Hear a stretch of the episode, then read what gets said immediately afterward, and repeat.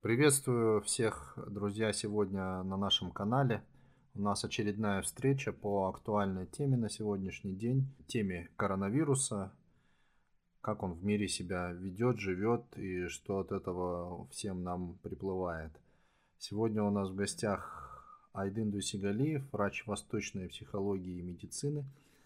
Айдын, добрый день. Добрый день всем, рад всех приветствовать. Также у нас в гостях Арсен Желкибаев, основатель образовательного центра Арканум. Арсен, приветствуем. Приветствую всех. Я рад вас всех слышать сегодня. Мы каждый находимся в самоизоляции в результате карантина, который ввелся на просторах нашего земного шара. И, ну, что можно сказать? Что вот этот вирус интересный, коронавирус, да, который достаточно известен был, с одной стороны, казалось бы, ученым, наделал уже много хлопот, много бед э, на сегодняшний день. Это коснулось и физического, и психологического состояния людей. В том числе это коснулось и бизнеса, малого, среднего бизнеса, и, похоже, даже затронет и крупный бизнес. А, вот сегодня мы с вами собрались, и, Айдын, у меня первый вопрос а, к тебе, как к врачу, да, по психологии и, в принципе, по физиологии, наверное, да. Недавно ты как раз э, выпустил короткое видео, касающееся а, предотвращения, наверное, да, заражения а, вирусом.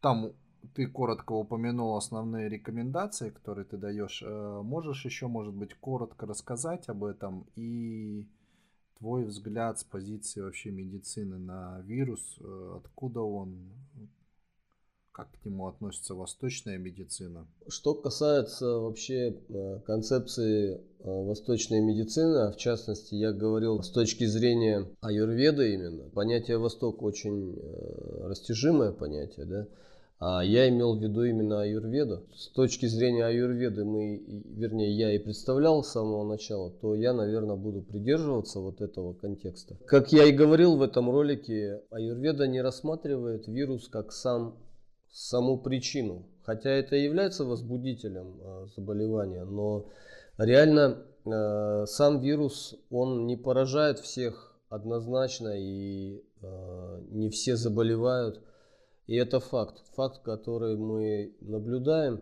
То есть большинство э, людей, которые с этим возбудителем сталкиваются, они остаются переносчиками, никак не на себе не испытывают никаких проблем. Поэтому аюрведа, она э, очень ясно дает ответ, почему одни заболевают, а другие не заболевают. Причиной является не вирус, а причиной является сам фактор внутренний, который в аюрведе называют амадошей, а в переводе на наш, на обывательский русский язык, это загрязнения, нечистоты, которые внутри в теле, они так или иначе скапливаются. Вот если, если в человеке этих нечистот э, мало, или не так много, или их нет, ну, просто вирусу некуда приземлиться и, и, и нечего там, нечем там питаться. То есть э, эти нечистоты являются средой для того, чтобы там э, для жизнедеятельности возбудителя. Дело в том, что даже современная медицина уже пришла к выводу, что сам по себе вирус развивается в бактериях, а бактерии уже развиваются в этих нечистотах. И таким образом это такая цепочка, которая дает сложную комбинацию, почему люди болеют, как болеют, почему, как это разносится, как это передается и так далее. То есть это довольно сложно. С точки зрения современной медицины это очень сложно понимать. Айдын, вот сейчас ты говоришь, что вот причина это нечистота в организме. Как это связано с тем, что говорят, э, что этот вирус э, способен встраиваться, что изначально он вообще встраивается, по-моему, в ДНК, да? Э, клетки, и потом там что-то делает, а потом уже выходит из нее и создает огромную колонию. То есть, э, как это может быть связано между собой? Нет, это не, не, не так. То есть, э, в ДНК клетки человека этот вирус никак не встраивается, иначе бы это приводило к более серьезным вопросам, проблемам, там, мутации клеток, раковые опухоли и так далее. В данном случае речь идет о том, что вирус поражает, скорее всего, бактерии. То есть бактерии это уже организованные клеточные какие-то фор, э, формы существования. А вирусы это даже не клетка, это даже не... э, То есть это какие-то настолько маленькие существа, которые с собой представляют даже фрагменты ДНК, так, так называемые РНК. РНК, рибонуклеиновые кислоты. Это даже не полноценный организм, я бы так сказал. Это какие-то фракталы, э, отрезки, э, которые встраиваются в ДНК бактерий, а не человеческого тела. И там уже вызывают какие-то патологические э, формы самых обыкновенных сапрофитов, которые и так у нас в теле существуют. Ну там стафилококк или кишечная палочка или еще какие-то. Поэтому куда пристроится вирус этого. Ну, обычно в дыхательных, в микроорганизмах, которые в, в дыхательных путях, я бы сказал так. То есть золотистый стафилококк или стриптококк или еще какие-нибудь коковые бактерии, э, которые и так существуют в теле, э, в легких или как-то, в дыхательных путях. Айдин, скажи, пожалуйста, а как вот ты считаешь, сейчас уже как бы общемировая статистика, она отражена в карте, и мы видим, что очень большой процент э, заражения да, э, и болезней в определенных странах. Это Америка, да, США, Соединенные Штаты Америки, это, по-моему, Канада часть, Европа, причем там тоже выборочные страны, Англия, Испания, Италия, э, Центральная Европа и, в принципе, все, да, а, Турция туда входит, Китай, конечно, вошел, но не в такой значительной степени, Япония сейчас, да.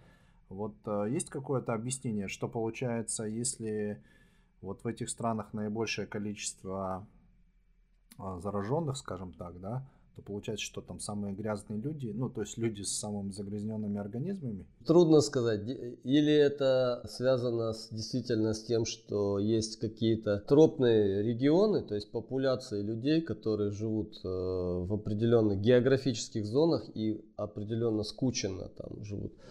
А, или просто статистика в Китае, в Индии или где-нибудь еще просто не ведется или не ведется, ведется сквозь пальцы спустя рукава и особо на это мало кто обращает, может быть, внимание.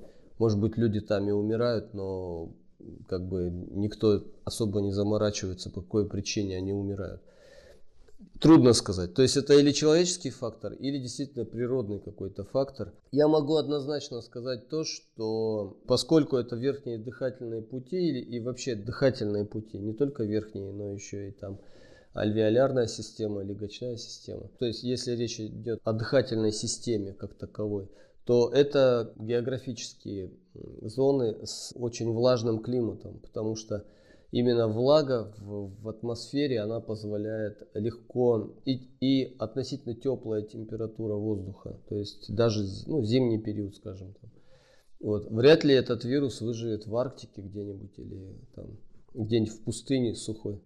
Ну да, северные регионы практически так и не затронуты, хотя там вроде Исландия фигурирует в статистике, но у нее там слишком маленькое население. Достаточно северный регион. Россия, северные регионы, конечно, там тишина, насколько видно, это в статистике. Я напомню, что сегодня, на сегодняшний день уже по всему миру 1,3 миллиона зараженных из них и 78 тысяч э, скончавшихся как говорит статистика нам. В Казахстане у нас на сегодня всего порядка 700 случаев. По смертности пока данных как таковых э, нету, да, подтвержденных, что именно человек от коронавируса умер. Э, вся вот эта статистика, да, она же породила у нас что? Что в мире объявлена пандемия. Если можно коротко, да, что такое пандемия и почему вообще э, как бы стоит, стоит ли на это обращать внимание. Ну и, в принципе, далее психологические уже явления, которые действуют на людей не физически, а психологически, да, страхи вызываются в людях, что столь, ой, ой, ой, ой, ой, страшно, один миллион уже зараженных, это кошмар. Отличие эпидемии от пандемии в том, что эпидемия имеет все-таки локальный какой-то характер, то есть где-то в какой-то ограниченной зоне, в очаге каком-то есть присутствие там того или иного возбудителя, например, эпидемия холеры там или чумы и так далее. А пандемия, она уже имеет охват общечеловеческий, то есть там уже нет границ, и в этом только и разница. Ну да, э, да, видишь, дальше дойдет психологический эффект от э, просто каждый конкретный человек, сидя у телевизора, да, мало того, что нам каждый день говорят, ой-ой-ой, вирус, вирус, мойте руки, одевайте маски, одевайте перчатки, не выходите на улицу – а, это психологическое еще давление да, на, на человека, что миллион уже, ой, страшная цифра, миллион, да, никто же не сопоставляет каждый раз, что миллион это всего лишь там, это даже не одна тысячная, да, по-моему, или одна сотая от процента, одна сотая от процента, по-моему, да, населения Земли. Вот э, я хотел бы у тебя спросить э, насчет вот этого психологического состояния, наверное, чем оно вызвано, и что могут люди как-то адекватнее, что ли, для своих даже близких, да, какую-то или разъяснительную работу проводить, чтобы как-то успокаивать эту ситуацию, да, в кругу своей семьи. Мы имеем дело с массовым а, психозом, когда все больше и больше людей а, вовлекаются в эту а, общую, так сказать, э, тенденцию как бы входить в состояние паники, страха. А все из-за чего? Из-за того, что человек чувствует, что он а, в некой такой среде, которой он ничего не контролирует, ничего не может прогнозировать, и что будет дальше, он не знает. Страх это всегда вызвано, вызвано состоянием неведения. То есть если, если наше сознание или наш разум не может э, понять, что происходит, то это ну, как бы вызывает естественную закономерную реакцию, как, э, вернее, состояние, как страх. Это одно из вот основных пяти состояний, которые у человека есть. И это, конечно, страх в данном случае, который явно не на пользу, потому что страх есть, от которого польза все-таки есть. То есть э, это инстинкты, это естественно, это нормально, когда человек реагирует адекватно ситуации, скажем так. А в данном моменте мы имеем дело с, э, с реакцией, которая абсолютно неадекватная, и от этого нет никакой пользы, и наоборот только возникает очень много такого дисбаланса внутри, потому что человек, который боится болезни, он уже настроен негативно, естественно, у него больше вероятности того, что даже вот если у него достаточно сил э, приобл... ну, справиться с этой проблемой, но страх будет перевешивать в сторону э, отрицательную. То есть человек будет очень плохо эмоционально переносить это все и в конце концов это может э, свою нехорошую роль сыграть в исходе заболевания. Тогда у меня такой вопрос, а вот, как не бояться да, людям? Или как преодолеть этот страх? Э, больше изучать что-то, ну то есть э, изучать э, реальность, ты говоришь, вот страх, он связан с неизвестностью. Вообще проблема невежества – это основная проблема традиционной медицины, в частности в аюрведе. Основной трактат аюрведа, он с этого и начинается, что единственная причина всех заболеваний – это невежество. Вот если бы, если бы все люди почитали аюрведу и убедились в том, что проблема не в вирусе, а в них самих, и занялись бы собой, то вообще никаких проблем бы не было. Это страх, который еще раз э, связан с тем, что люди не понимают истинной причины э, вообще все, всей этой ситуации в целом, и в частности то, что вот этот вирус, он, что он собой представляет – все сейчас ждут вакцину и каких-то вот таких вот медицинских э, решений в плане того, что, в общем, какое-то противоядие, какой-то какой такой антидот, который бы взял и чудесным волшебным образом всех исцелил, и таким образом человечество победило бы этот вирус. Получается, дело-то не в антидоте, да? Нет, потому что на, на смену этому вирусу придет другой вирус, и человечество будет все время искать какие-то костыли, хотя реально проблема не, а, не во внешних, еще раз, факторах, там вирус, не вирус, а внутри самих людей. То есть в, том, что они э, потеряли эту связь с собственным источником исцеления. Так или иначе, в процессе эволюции мы сталкивались со всеми возможными возбудителями, какие только есть на Земле. Поэтому на все это есть какое-то противоядие, я бы сказал так. Оно внутри нас уже встроено, структурировано. Потому что наши предки сталкивались с, со всеми возможными, какими только есть э, в этой жизни, на этом свете, возбудителями и так далее. То есть все это мы уже проходили много раз. Тем не менее, как мы видим, да, это казалось бы не так страшно, но почему-то принимаются такие страшные меры по ограничению передвижения физическому, да, конкретных э, людей, да, всем оставайтесь дома во всех телеэкранах, это мы видим постоянно в сообщениях. А, и кроме того, есть ограничения, которые, опять же, введены практически во всех странах. Это ограничения на деятельность э, компаний конкретных, то есть запрет деятельности, чтобы люди никуда не двигались. Вот здесь у меня разделяется, и я хотел бы уже подключить к нашему диалогу Арсена. Э, с одной стороны, Айден, в первую очередь к тебе сейчас вопрос – Помогают ли вот эти меры, насколько меры ограничения передвижения людей могут эффективно сказаться на борьбе с вирусом? Или все-таки это излишние некоторые мероприятия, на твой взгляд? На мой взгляд, это абсолютно никак не помогает. Ни маски, ни все вот эти вот меры э, предосторожности, то есть мыть руки и так далее. Если это передается воздушным капельным способом, то как это может повлиять, чистые руки или нечистые? Это первое. Второе. Вирус это настолько что-то всепроникающее и тонкое, оно никакие маски не удержит. Если бы маски помогали, то зачем ограничивать людей в передвижении? Ходили бы все в масках и никаких проблем бы не было.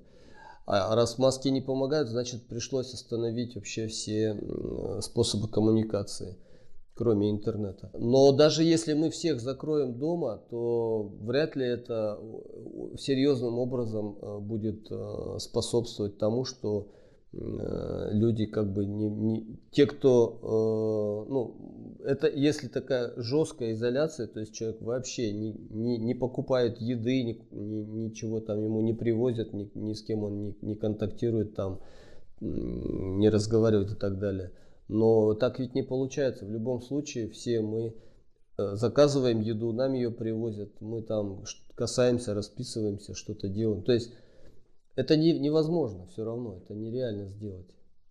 Поэтому это просто лишь э, какие-то общественные меры предосторожности, которые, ну, по официальным данным э, дадут возможность считать, что, ну, как бы сделано все возможное, чтобы приостановить это э, распространение и так далее. То есть я, я, не, я не вижу в этом особого смысла. Например, в Англии и в Швеции, и как по моим, ну, как я слышал, а, опять же, из источников средств массовой информации, там вообще не вводили карантин, то есть э, посчитали, что ну, нация просто должна переболеть э, этим возбудителем, ну и все. Но при этом они и болеют так же. Ну, вроде как статистика по Европе у них та же самая, в принципе. Та же самая. То есть это показывает, что ну, нет, не было такой необходимости. Это слишком затратно, на мой взгляд, для экономики. Это очень э, подрывает.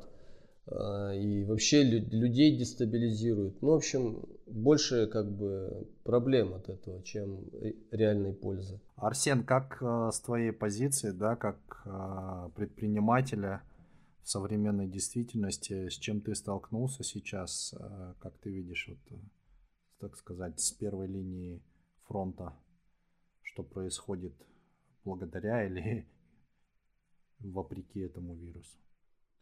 А, да, еще раз всех приветствую. А, здесь э, вопрос тоже неоднозначный. А, вот э, возвращаясь к предыдущему вопросу, который был адресован Кайдыну, могу сказать, что, а, скорее всего, э, вот эти превентивные меры, опять же, предпринимаются э, некоторыми странами для смягчения и, как это, замедления распространения вируса. То есть э, смысл э, не в том, чтобы э, люди не заражались, а в том, чтобы они заражались медленнее, потому что э, инфраструктура по, опять же, медицине, по каким-то другим отраслям не вполне готова для большого потока приема, допустим, пациентов. Вот, ну, это первое такое наблюдение. Э, как оно сказывается на глобальном уровне, то есть, возможно, да, какие-то страны могут себе это позволить, какие-то не могут. Э, мы лишь пожинаем плоды ну, этих решений. Вот. По состоянию бизнеса здесь, опять же, все неоднозначно. Однозначно лишь одно, что вот эти трудности, они кардинальным образом трансформируют экономику. В какую сторону предсказать сложно.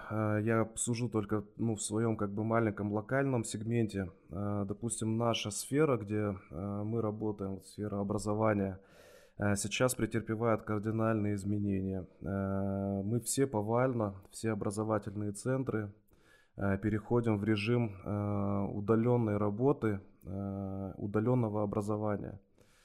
Вот. А, то есть осваиваем совершенно как бы новую сферу для нас. Допустим, наш образовательный центр к этому не был готов практически ну, вообще никак. И сейчас э, буквально в таком экстренном режиме нам приходится осваивать какие-то э, новые технологии,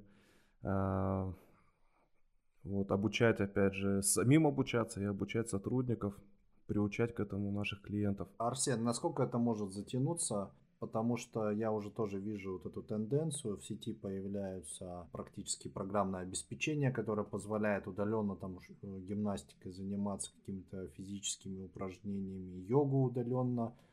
Люди стали преподавать уже, ну, то есть вот очень много переходит в онлайн режим. У тебя вот особенность, расскажи, пожалуйста, об особенностях твоего образовательного центра и как ты видишь вот в динамике на будущее свою деятельность? А, здесь, в принципе, а, от сферы а, деятельности образовательной организации практически никак это не связано.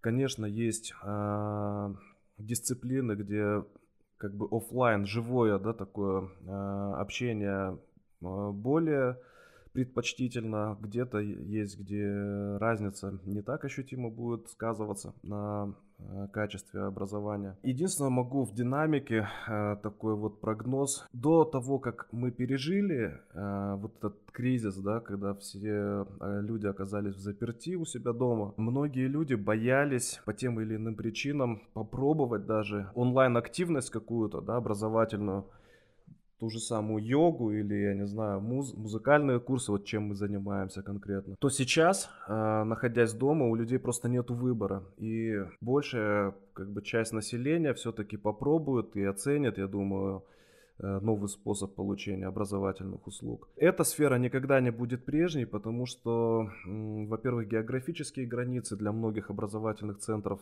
э, как бы прекратят существовать. То есть сейчас мы думаем, как э, распространяться не только на локальный город, вот, но и захватить все русскоязычное пространство. То же самое, как бы и другие образовательные организации э, в этом же ключе думают. Э, естественно, офлайн образование никуда не денется, оно также будет существовать, но пропорционально, скорее всего, это все изменится в будущем. То есть мы практически переживаем некий кризис скажем так, и в бизнесе, и, наверное, в психологическом состоянии, да, Айден. А для людей ведь это тоже, да, такой кризис, как аюрведа может помочь людям сейчас вот в таком выходить правильно из такого состояния, не находиться в нем. Что ну, не находиться мы не можем, потому что кризис от нас уже не зависит. Как правильно, наверное, выходить из него? Вначале надо понять, а что, собственно, с людьми да, происходит. То есть, и тут как бы на, на первый план выходят два фактора. То есть первый это сама как бы проблема с этим вирусом, То есть э, страх заболеть и страх умереть. А второе это вот экономическая ситуация, которая людей обуславливает. То есть они вынуждены сейчас терпеть убытки из-за того, что бизнес остановился у кого-то или у кого-то возможность э, доходов снизилась ну, в связи с тем, что карантин. Это как бы те факторы, которые в первую очередь людей как бы напрягают. И в связи с первым и в связи со вторым у людей очень э, непонятное вот это состояние, когда они внутренне чувствуют очень сильную деморализацию, дестабилизацию, и вот это состояние, оно усугубляется и еще и напряжением внутри семьи, семей, потому что быть в заперти, особенно касается, конечно, городских жителей, которые вот э, сейчас по всему миру, именно городских жителей это очень сильно коснулось. То есть быть заперти очень долгое время, даже в кругу очень близких и родных людей, но это очень сильное такое испытание. Как его преодолеть? Вот э, какой-нибудь э, есть там таблетка красная, белая, синяя таблетка. Что очень многие сейчас сталкиваются с этим, что, господи, а что же делать теперь?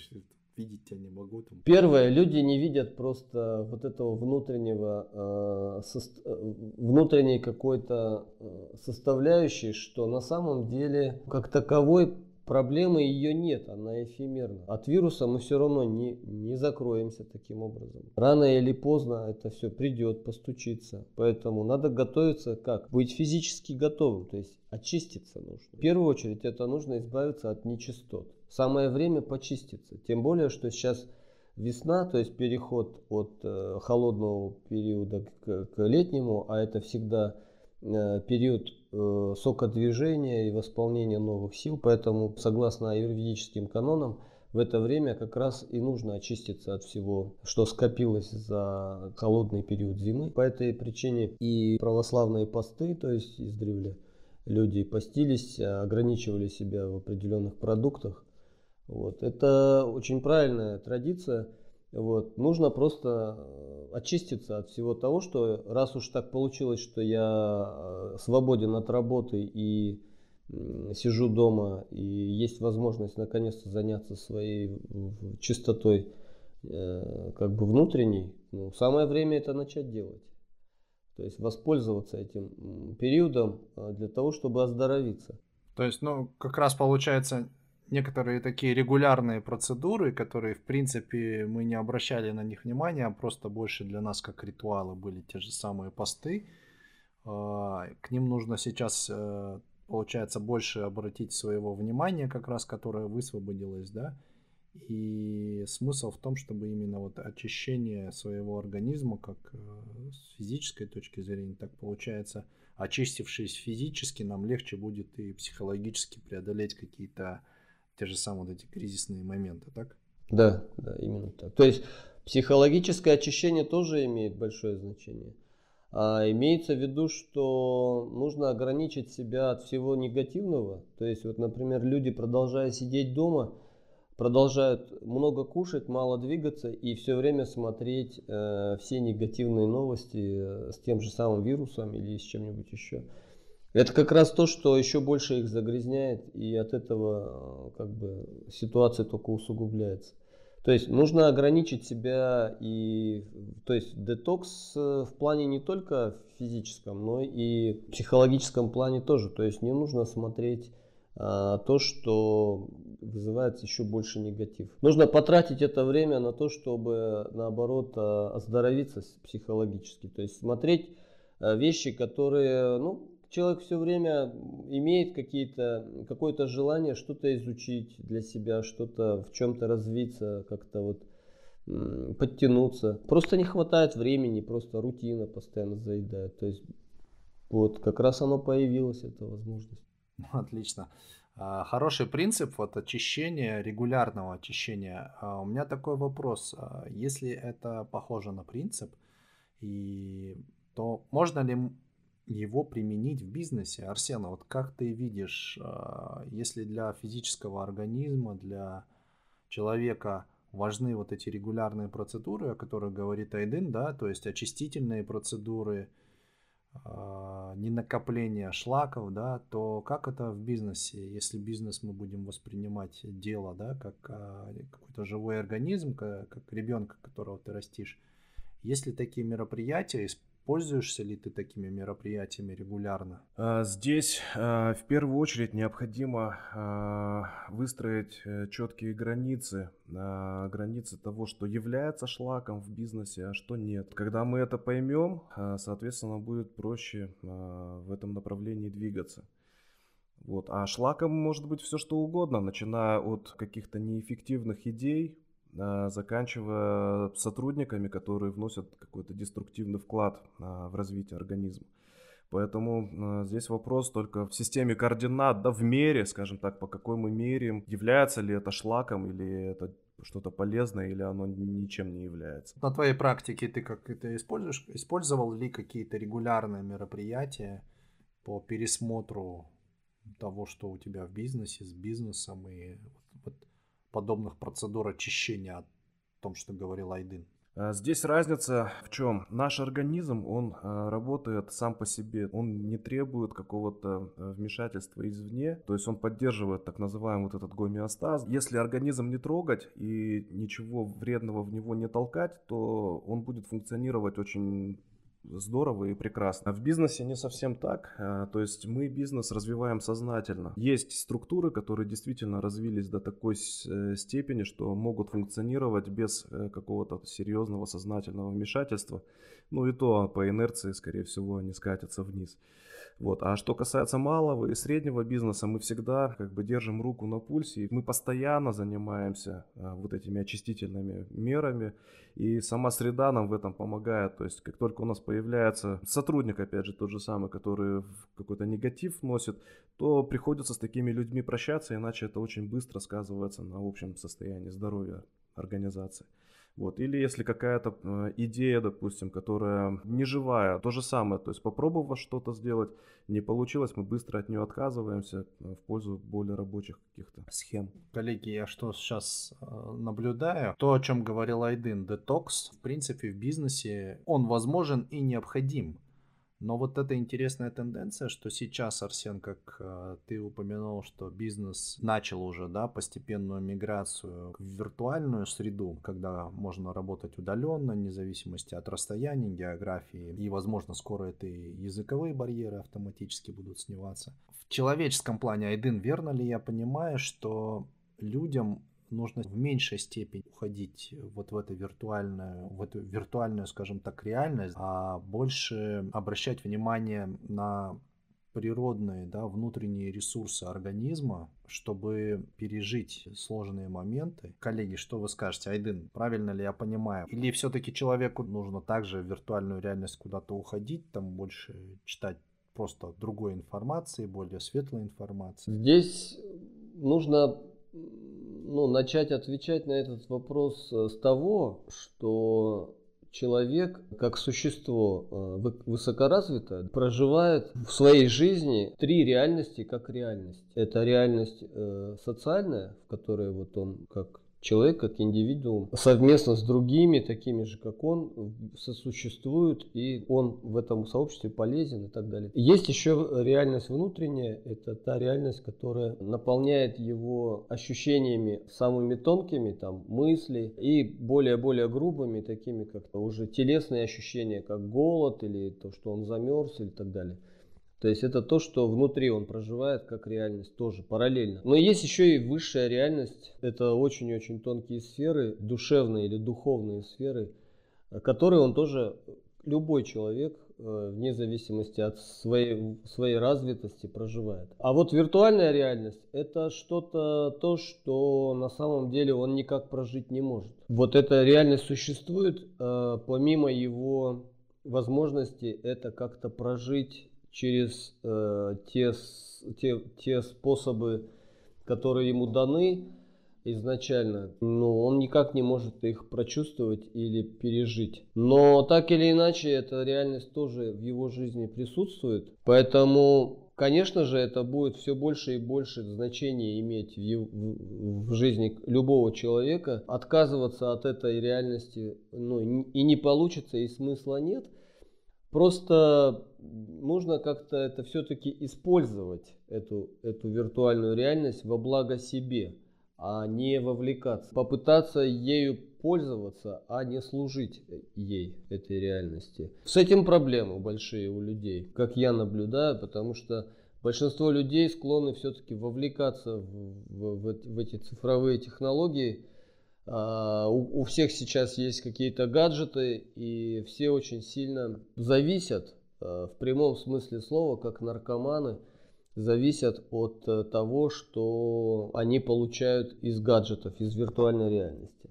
К сожалению, а все, все меньше и меньше людей остается в, в природной реальности, даже в социальной реальности, и все больше и больше людей в, присутствует в виртуальной реальности. То есть виртуальная реальность становится намного реальнее, чем даже э, природная реальность. Это, к сожалению. Да, интересная тенденция. Но мне кажется, ты очень интересную тему сейчас затронул и раскрыл для нас про вот эти вот э, три реальности.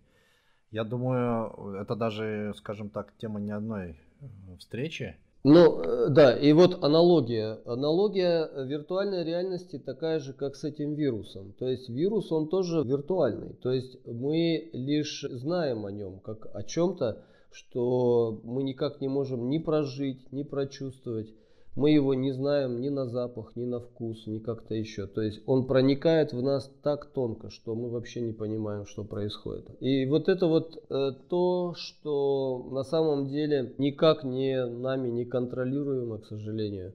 Мы лишь можем к этому подготовиться и не захватываться. Вот и все. То есть не заболевать. Э, не, заболевать в смысле, когда мы контактируем с вирусом, или не захватываться, когда мы входим в виртуальную реальность. Что-то брать из этой виртуальной реальности нам нужно и, и дальше уже с ней никаких контактов не иметь. Это сложно. А, надо иметь определенную чистоту э, духовную, определенную чистоту физическую и определенную чистоту в социальном плане. Спасибо, Айдан Арсен. Э, как ты видишь, э, все-таки мое наблюдение верное, что бизнес будет уходить, или все-таки часть бизнеса будет оставаться в, ну, как бы скажем так, в социальной реальности, да, физической. Здесь, опять же, вопрос о сферах э, деятельности. Конечно, большая часть бизнеса, такого бизнеса, который, ну, обеспечивает жизнедеятельность людей, то есть э, все промышленные организации, они, естественно, будут реальными. А все, что касается таких э, сфер, допустим, как торговля, даже элементарно, то э, перевес, скорее всего, со временем будет идти в пользу э, виртуальных каких-то вещей. Вот. Ну, я не говорю уже о таких очевидных, как образование, где мы действительно можем, ну, мы уже этим занимаемся, потребляя информацию. Ну, образование, оно, э, оно как бы напрямую связано с этим. В целом, мы уже сейчас наблюдаем, как э, виртуальная, скажем так, реальность вот это захватывает все новые, все более, скажем так, даже непредсказуемые такие сферы, да, когда мы можем заказать книгу, не выходя из дома. То есть заказать книгу имеется в виду в печать, что нам ее просто, э, мы ее написали, сдали в печать, и через э, две недели нам прислали как бы уже готовый продукт, да, мы ни разу не сталкивались там напрямую с э, типографией, с издательством. То есть настолько как бы это все происходит мощно. Так уже и печатать даже не обязательно с, с учетом существующего развития виртуальной реальности. Да, можно издать, написать и издать книгу, то есть не отходя от кассы, да, то есть за одним э, лэптопом ты можешь весь процесс от А до Я э, сам сделать, сам издать эту книгу, сам получить все необходимые там разрешения и самому разместить на торговых площадках и получать за это деньги. Но это просто удивительно. Поэтому, конечно, цифровизация и вот виртуализация очень многих сфер бизнеса, она э, ну, неизбежна. Спасибо большое. Коллеги, у нас, к сожалению, ограничено время. Я предлагаю на этом сегодня завершить. Э, посмотрим наши вопросы, которые будут приходить в ответ на нашу сегодняшнюю беседу. Хотел бы пригласить вас дальше э, обсуждать интересные актуальные темы, что касается бизнеса, его развития и что касается здоровья, конечно, людей. Спасибо вам большое сегодня за время. Алексей, я всегда рад. Большое спасибо. Всем удачи. Спасибо, Алексей. До свидания. С вами сегодня, напомню еще раз, э, я Алексей Горбов, и у нас сегодня в гостях был Арсен Желкибаев, основатель э, учебного центра, и Айдин Дусигалиев, врач восточной психологии и медицины. Всем пока.